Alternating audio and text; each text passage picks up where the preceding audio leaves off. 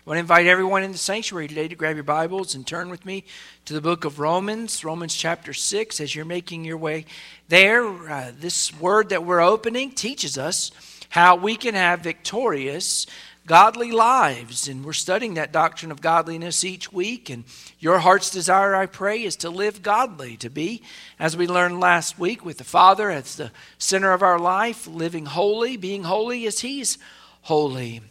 Now, when we examined uh, the doctrine of godliness, we began with that passage in 1 Timothy uh, chapter 3 that taught us about the mystery of godliness. And that mystery is Jesus Christ. He's the one that makes godliness possible in our lives. And today we're going to focus our thoughts on Him again and hear God's Word teach us just about the central role that He plays in you and me living daily godly lives. We flesh out the faith in reality because we recognize who He is and what He has done. If we're going to be centered on Christ, focused on Christ, you could say, well, maybe we should turn to Philippians chapter 1 and read there that to live is Christ and to die is gain. Paul would say that the sum of his being, the reason for his living, was Jesus Christ. And that while he lived on this earth, everything that he wanted to do was embody, to demonstrate, to model Jesus Christ and show the power of Christ in him. And hopefully that's your reason for being as well today. There's lots of things you and I can live for in this world, but we should be living for Christ.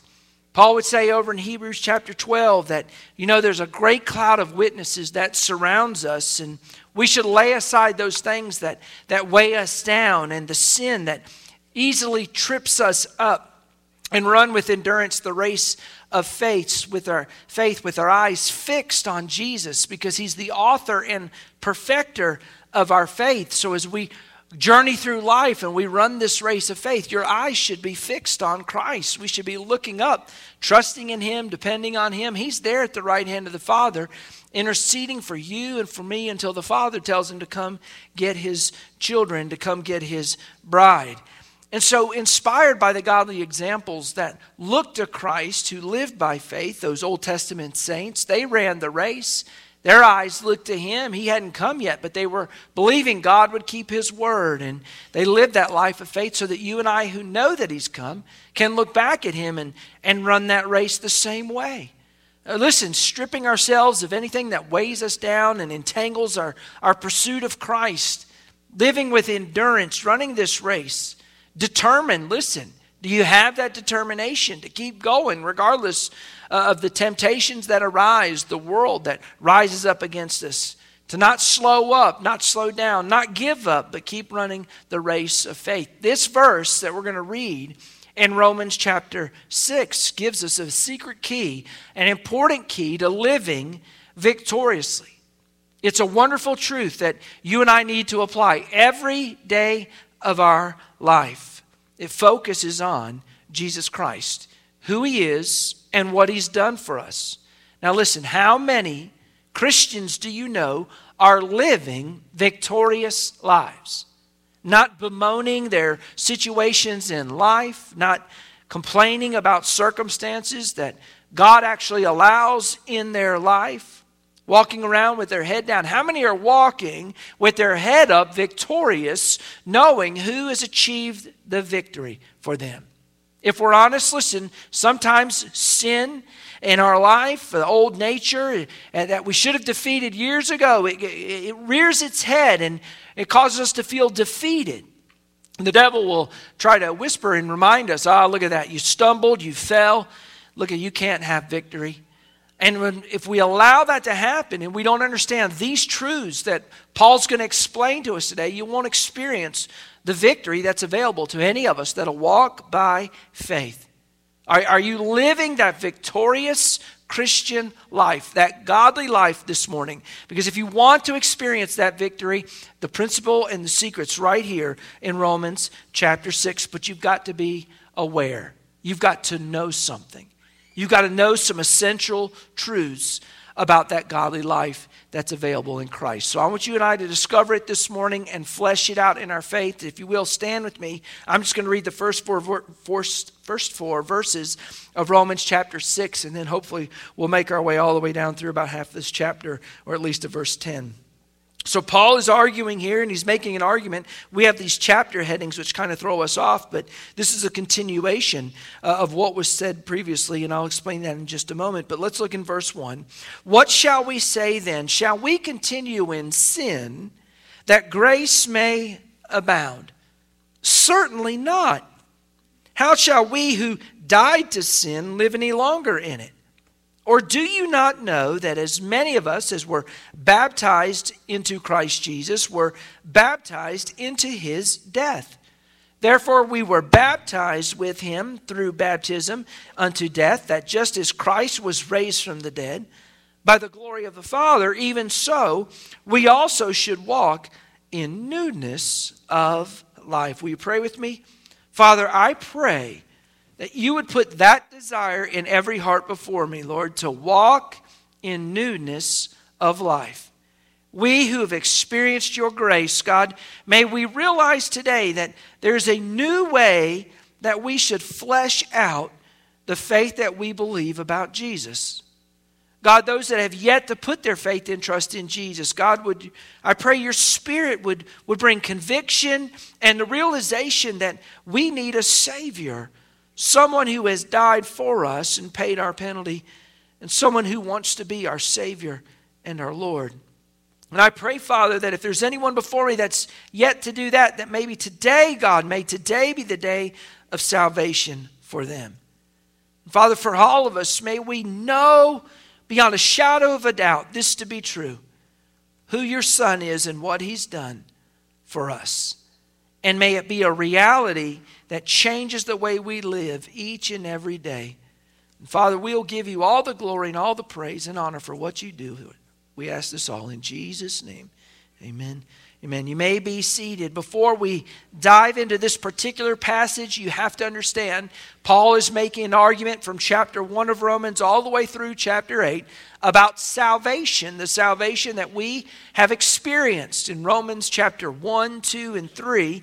He made the case, listen, that every single one of us needs to be saved. We all have sinned and are continually falling short of the glory of God. Every single person in this room, everyone watching online, all of us have fallen short of the glory of God even today. God requires perfection, and none of us have reached that glorious state, have we?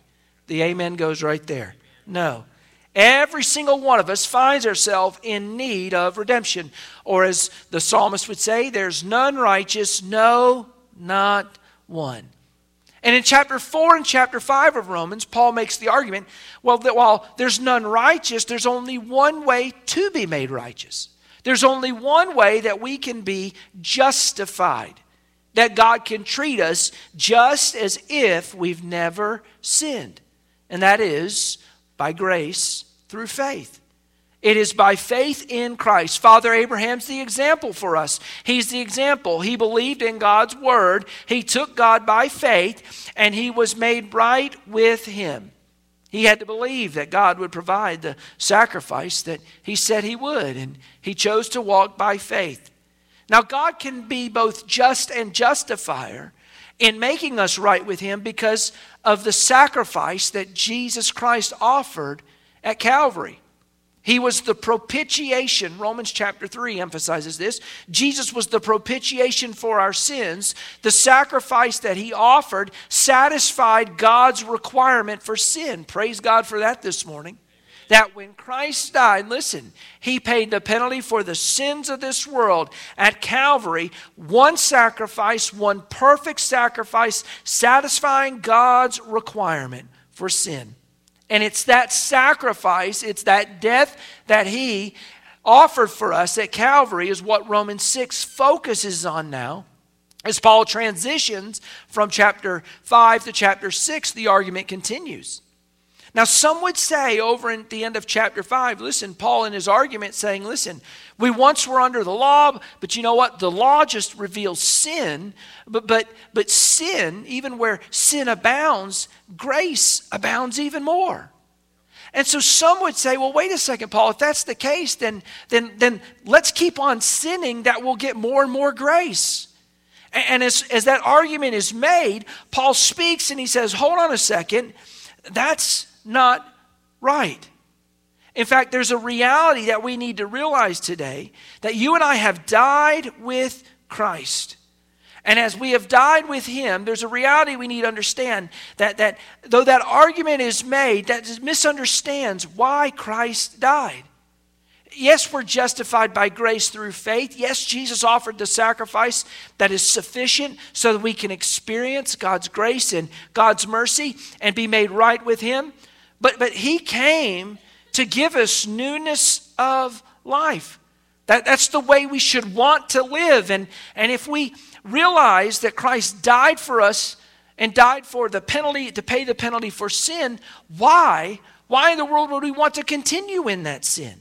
It's absolutely absurd, Paul would say in verse 2. Certainly not! Exclamation point. May, may it never be, is what the Greek says. May that never be the case. That you and I, we realize how can we who died to sin live any longer in it? You see, the motivation for our walk in Christ, our, our holy living, all of this is tied to the fact that Christ died and we have died to sin with Him. There, there needs to be an awareness in your heart and in your mind, in my heart and in my mind today. An awareness for those of us that believe know something to be true. And what is that? Now, notice in verse 3 you might want to underline this or circle this. You're going to see it in verse 3, verse 6, verse 9. I just circled the word know there down in verse 6, knowing, verse 9, knowing. There's certain things we need to be aware of today, not ignorant of. This is seek, this is critical to you and I living godly lives, knowing these truths, not just knowing them as fact, but knowing them subjectively that they transform the way I live day in and day out. Otherwise, you'll abuse God's grace. You'll, you'll not live the fullness of life that Christ comes to, to bring us and to save us, not from the, just the penalty of sin, but the power of sin in our life each and every day. That, that's possible when we are aware of this. We know something about Jesus and our identity with Him. And what is that? Do you not know, verse 3, that as many of us as were baptized into Christ Jesus, we were baptized into his death? Do you realize today when Christ died, when you and I repented of our sins and placed our faith and trust in his sacrifice, the Bible says over in 1 Corinthians chapter 12 that the Spirit of God baptized us into his death. Now, you say this word baptism is going to throw me off. How were we baptized into Christ Jesus? I went through those waters up there, Pastor Chris. Those waters get you and I wet. Those waters don't save us. They testify of what Jesus Christ has done. Objectively true. Jesus died, he was buried, and praise God, rose again. Do you believe that's true? If you believe that's true, you testify of that, that objective truth, and it's what the Word of God tells us. Historical witnesses, eyewitnesses tell us of this. They saw him die, they saw him buried, they saw him raised from the dead. It's true.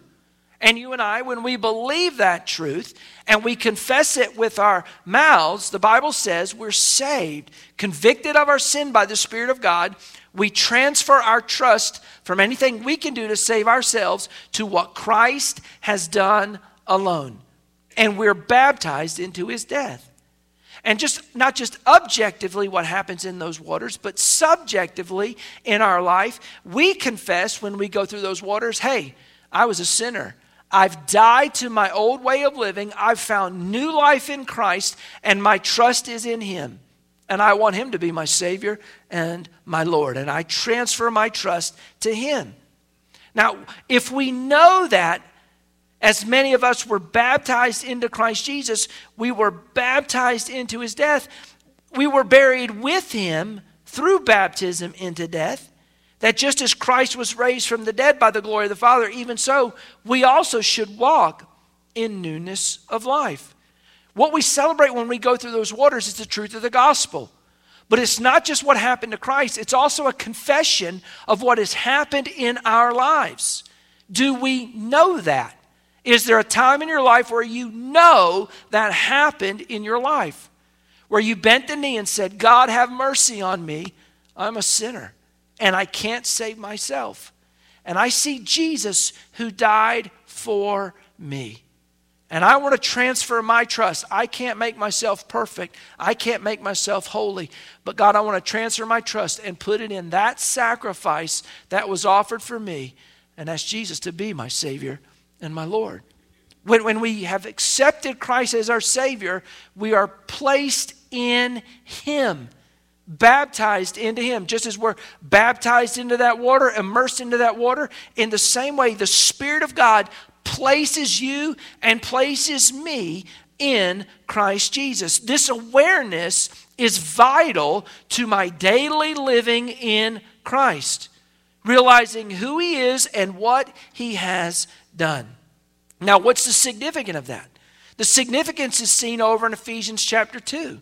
Now, listen to these words when Paul was saying there in Ephesians chapter 2 that previously we were children of disobedience children of destruction, children of doom. We had no hope. But God, who is rich in mercy, because of the great love that He loved us, even when we were dead in our transgressions or trespasses, He made us alive together with Christ. For by grace you've been saved. And not only that, He says, and He raised us up together and made us sit together in the heavenly places in Christ Jesus. Jesus, that in the ages to come he might show the exceeding riches of his grace in his kindness toward us in Christ Jesus. When you and I were saved, listen, we were placed in Christ. Our identity was hit with Him. And so everything that He experienced at Calvary, beloved, we've experienced. We died with Him, He was buried, we were raised with Him, and now He has ascended and sits at the right hand of the Father. And you and I spiritually are in Him. Beloved, we're there, even though you're right here sitting in front of me. In God's eye, we are there. Our salvation is secure in Christ. We need to know that. Listen, we need to know that so we can have victory as we walk on this earth over sin and temptation that once tripped us up and caused us to live defeated lives. It was the reason we cried out to God for salvation. We desperately needed Him. Now, what's important in that is to realize just as He died and we were buried with Him, praise God, He also rose again. And as Paul says at the end of verse 4, even so, we should walk in newness of life. Now, this is the gospel. Understand, the gospel is not merely the truth about Jesus that you and I believed one day when we got saved. The gospel is something we need to preach to ourselves every day.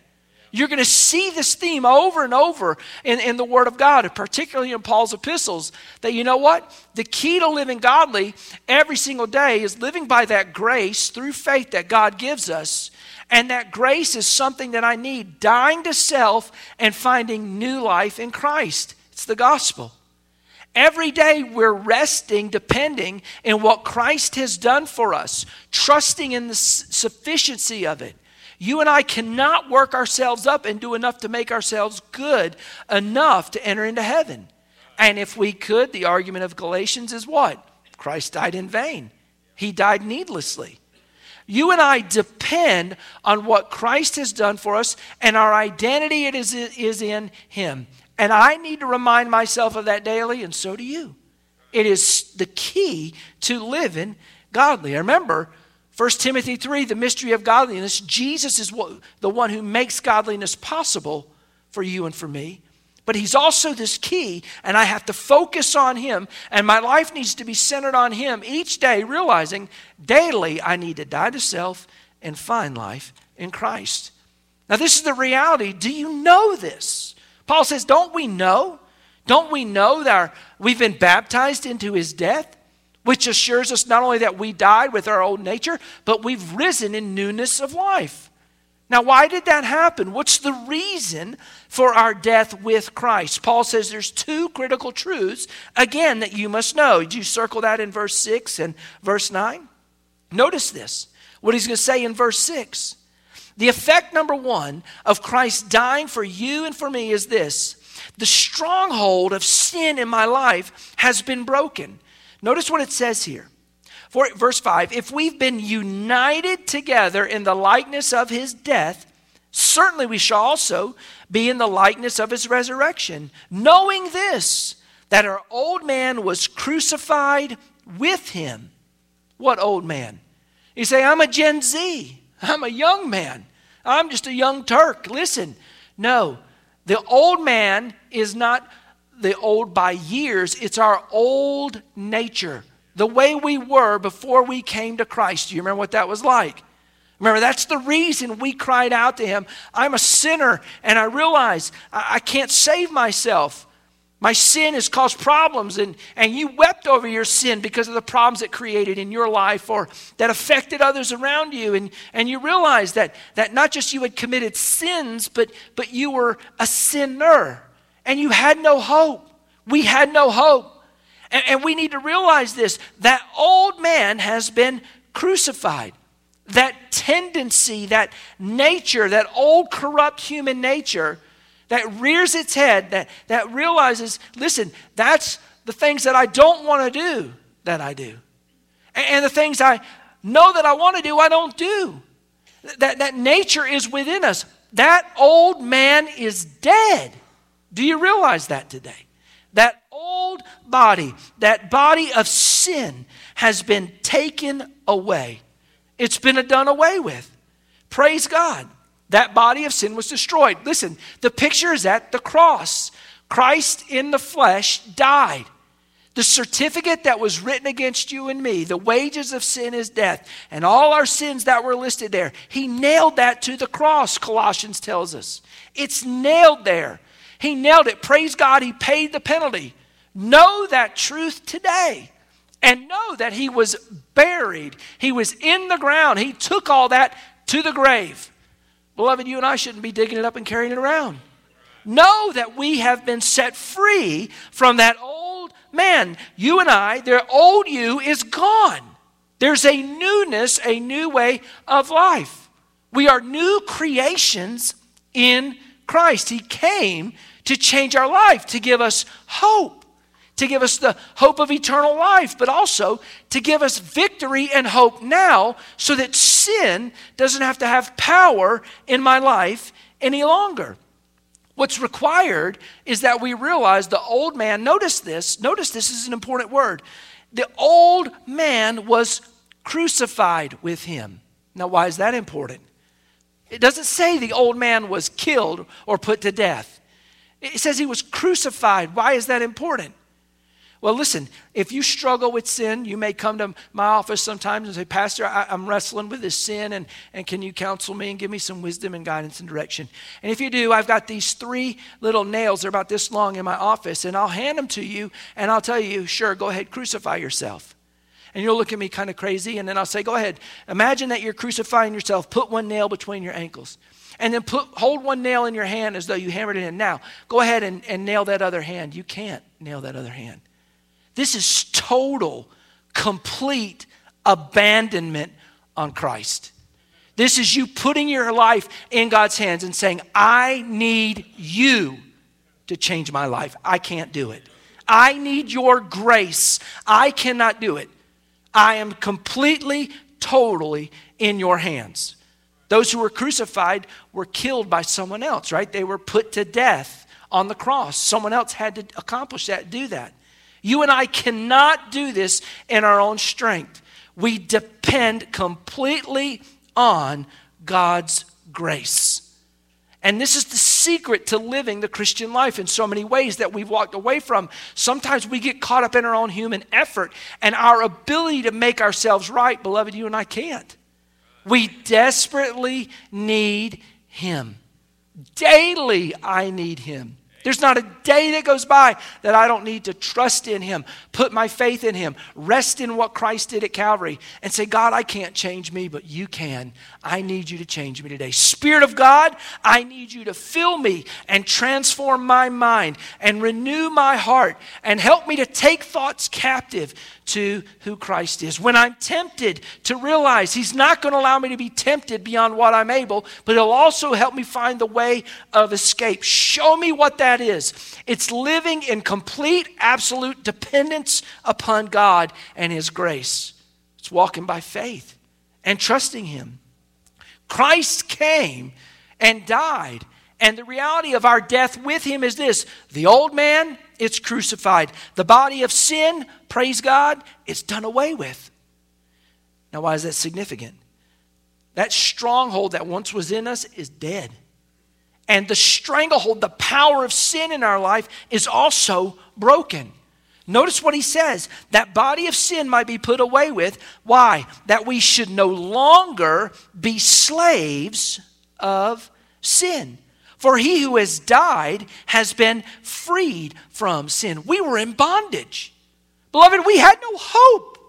We were shackled to sin. But when Christ died and our old creation, uh, the old nature was put to death, the power of sin was loosed. The key unlocked the shackles. You don't have to live and serve sin any longer. I don't have to give in to those temptations that once tripped me up and caused me to fall. I live daily resting, trusting in Christ, in His grace, wanting to be led by the Spirit of God. And what I do is I reckon myself dead to sin. I'm dead to it.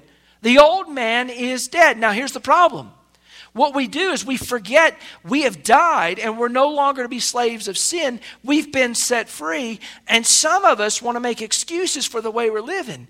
Well, it's just the way I am. I can't do anything about it. That is not biblical. Our nature has changed. We are new creations in Christ. You don't have to be in bondage to that old way of living any longer. We've been set free, and we should live free. Why? Dead men don't do anything. Amen? They don't do anything. They don't drink. They don't smoke. They don't cuss. They don't speak ill with their tongue. They don't think bad thoughts, do bad things. Dead men do nothing. If our old nature is dead, if the body of sin has been put away with, if we've been set free, that should have no longer have power in my life. You say, well, Pastor Chris, what happens when it does?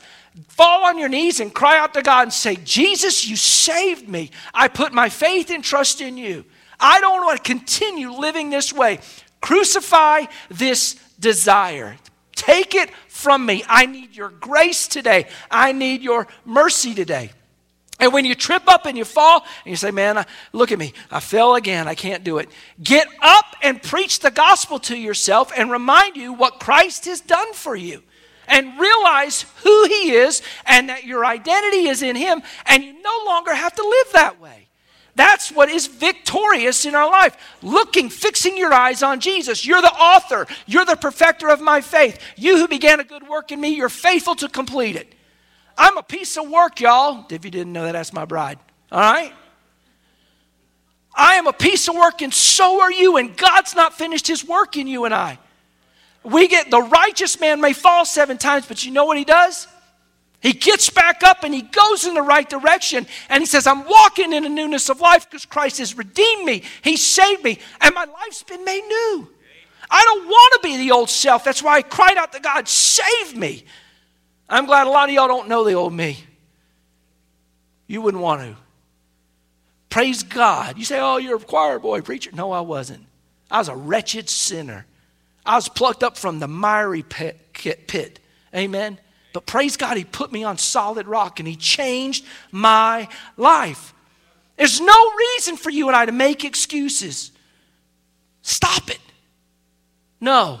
If you confess, if you believe, if you know this, Do you know that our old man was crucified with him? Do you know that the body of sin was done away with? It doesn't have to have power in my life any longer. I've been set free.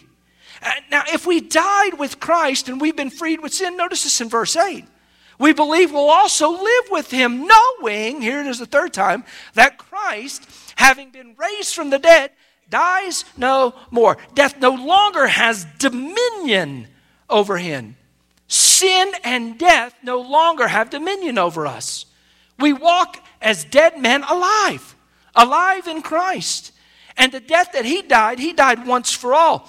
But the life that he lives, he lives to God. That's how we should live. Live to God. That your desire and my desire, listen, our identity's changed. We were sons of Adam, but now we're sons of the second Adam. We once were dead in our trespasses and sin, but we've been freed from that now, and we can walk in newness of life. We once used to say, My will be done. Now we can say, Thy will be done. We can live that way. Or as he'll say later in this chapter, every day you can present yourself no longer as a slave to sin, which leads to unrighteousness, but you can present yourself as a slave of righteousness, which leads to holiness. And that is how we have to know these things in our mind. This radically changes how you and I live each and every day, knowing these truths. And when Christ rose from the dead, he rose victorious. He never has to offer another sacrifice for sin. He's defeated sin, he's defeated death. And when you and I identify with him in death, that means, praise God, we also identify with him in resurrection. There's victory for us, there is a new way of living. Why? Because the Spirit of God, Romans chapter 1, verse 4, that proved he was the Son of God, was the power that raised him from the dead. That same Spirit dwells within you and within me. And tomorrow, next week, we'll learn more about the role of the Holy Spirit in our life and living godly lives. This is the amazing thing. This is the marvelous thing. This is the magnificent thing that we should realize. Christ is alive from the dead, and he forever will be on the power of death, and so will you, and so will I. To die is gain. To live is Christ, to die is gain. Why? because we've realized the victory that's available through Jesus Christ. And that grace that we believed that He offered to us, that amazing grace to save us, is the grace that I need each and every day.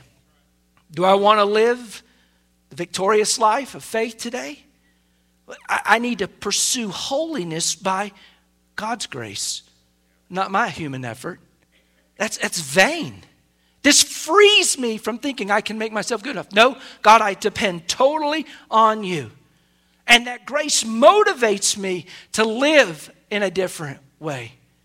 You see, this is why when we hear God speak, we cry out to Him and say, God, I need transform me, change me, renew my mind, help me to put off old things and put on new things. These are principles we're going to learn as we study the doctrine of godliness, as we walk through different epistles and, and we read the Word of God and we learn disciplines to help us to live godly. But you must know these things about what Christ has done for us at Calvary. Praise God, there's a reason today that we can find joy living for Jesus because we've been set free. Listen, if you're struggling with a secret sin, maybe something God knows about, it doesn't have to keep tripping you up. We're free in Christ. Live free. Confess it to God. Ask Him to give you someone maybe to hold you accountable. The Spirit of God asks for conviction. I don't want to go this way. Crucify this desire. Take it away from me. Maybe something that some, uh, some of us listen, you know, our tongues often get us in trouble, right? It, it, James says, you know, and try controlling that little wild beast, right? Man is in a wet, slippery spot and he'll get us in trouble all the time. Here's the amazing thing I, I, may not control my tongue the right way when I speak to my spouse. Students, you may not control your tongue the way you speak to your parents sometimes. Perhaps it's even at the work, in the office place. Sometimes that it just comes up and comes out. Here's the amazing thing in the newness of life, Christ died for the sins of our mouths, the things that we say sometimes, the disrespect, the, the, the, the other things that come out that shouldn't come out. And He's given us a new way to speak. Sometimes we need to pray, God, help me with my tongue. Help me to control my tongue. I, I can't control it. I need your help today.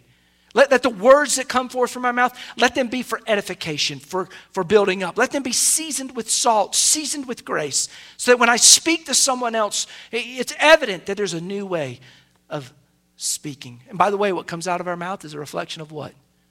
What's in my heart. It, struggling, some of us just want to be in control, right? And man, we, we get in fits of rage, even mad when we can't be in control of things. And, and what we need to do is repent and instead of shaking our fists at God, why'd you let this happen in my life? We need to surrender and yield. God, what is your plans and what are your purposes? God, forgive me for getting all lathered up and upset. I, I want to surrender to you. I want to die to this thought that I have to be in control and I've got to have things just my way. I want to walk in a newness of life. Is this when we get on the altar and say, This is God, the things in my life that need to change. It's the way I once was. Praise God. Listen, the God we worship and serve, the sins of the fathers go to the third and fourth generation, but they can stop. And mercy can flow to thousands. Why wouldn't I want to experience that? Why wouldn't I want my children to experience that? The generations to come after me. I've prayed many times God, I want the sins of my fathers to stop with me. And I want to walk in a newness of life so my, my children aren't exposed to that. And you know who makes that possible? Jesus. The sacrifice that he offered at Calvary and my daily looking to him, trusting in him, resting in the gospel, and knowing the power of the gospel to change me and transform my life. But I need to live a life that, that honors him, that realizes that victory day in and day out. And it's possible to anyone today. It starts with this recognizing, you know what? I'm a sinner and I can't save myself. Jesus, save me from my sins. Transferring your trust today, listen, not to something you can do to make yourself acceptable to God, but resting in all that Christ has done to make you acceptable to God. And if the Spirit of God is convicting you, and you realize that's me, I'm undone. I've never put my trust in Jesus alone. Then today's the day of salvation. Today's to say, I want to live a new life if you are a believer and you've done that, but you've never obeyed Christ and gone through those waters of baptism, they don't save you, but they testify of what you believe in your heart and you confess with your mouth that Jesus died, was buried, and rose again, and I've died to the old self to find new life in Him. And my identity is in Christ. Maybe you need to come and lock arms with us here at South River Baptist Church to be in a place, listen, where we're going to grow in the Word of God, grow in the grace of God, grow each day, listen, encouraging one another. Look to Jesus, look to Jesus. He'll finish the good work He has started in you.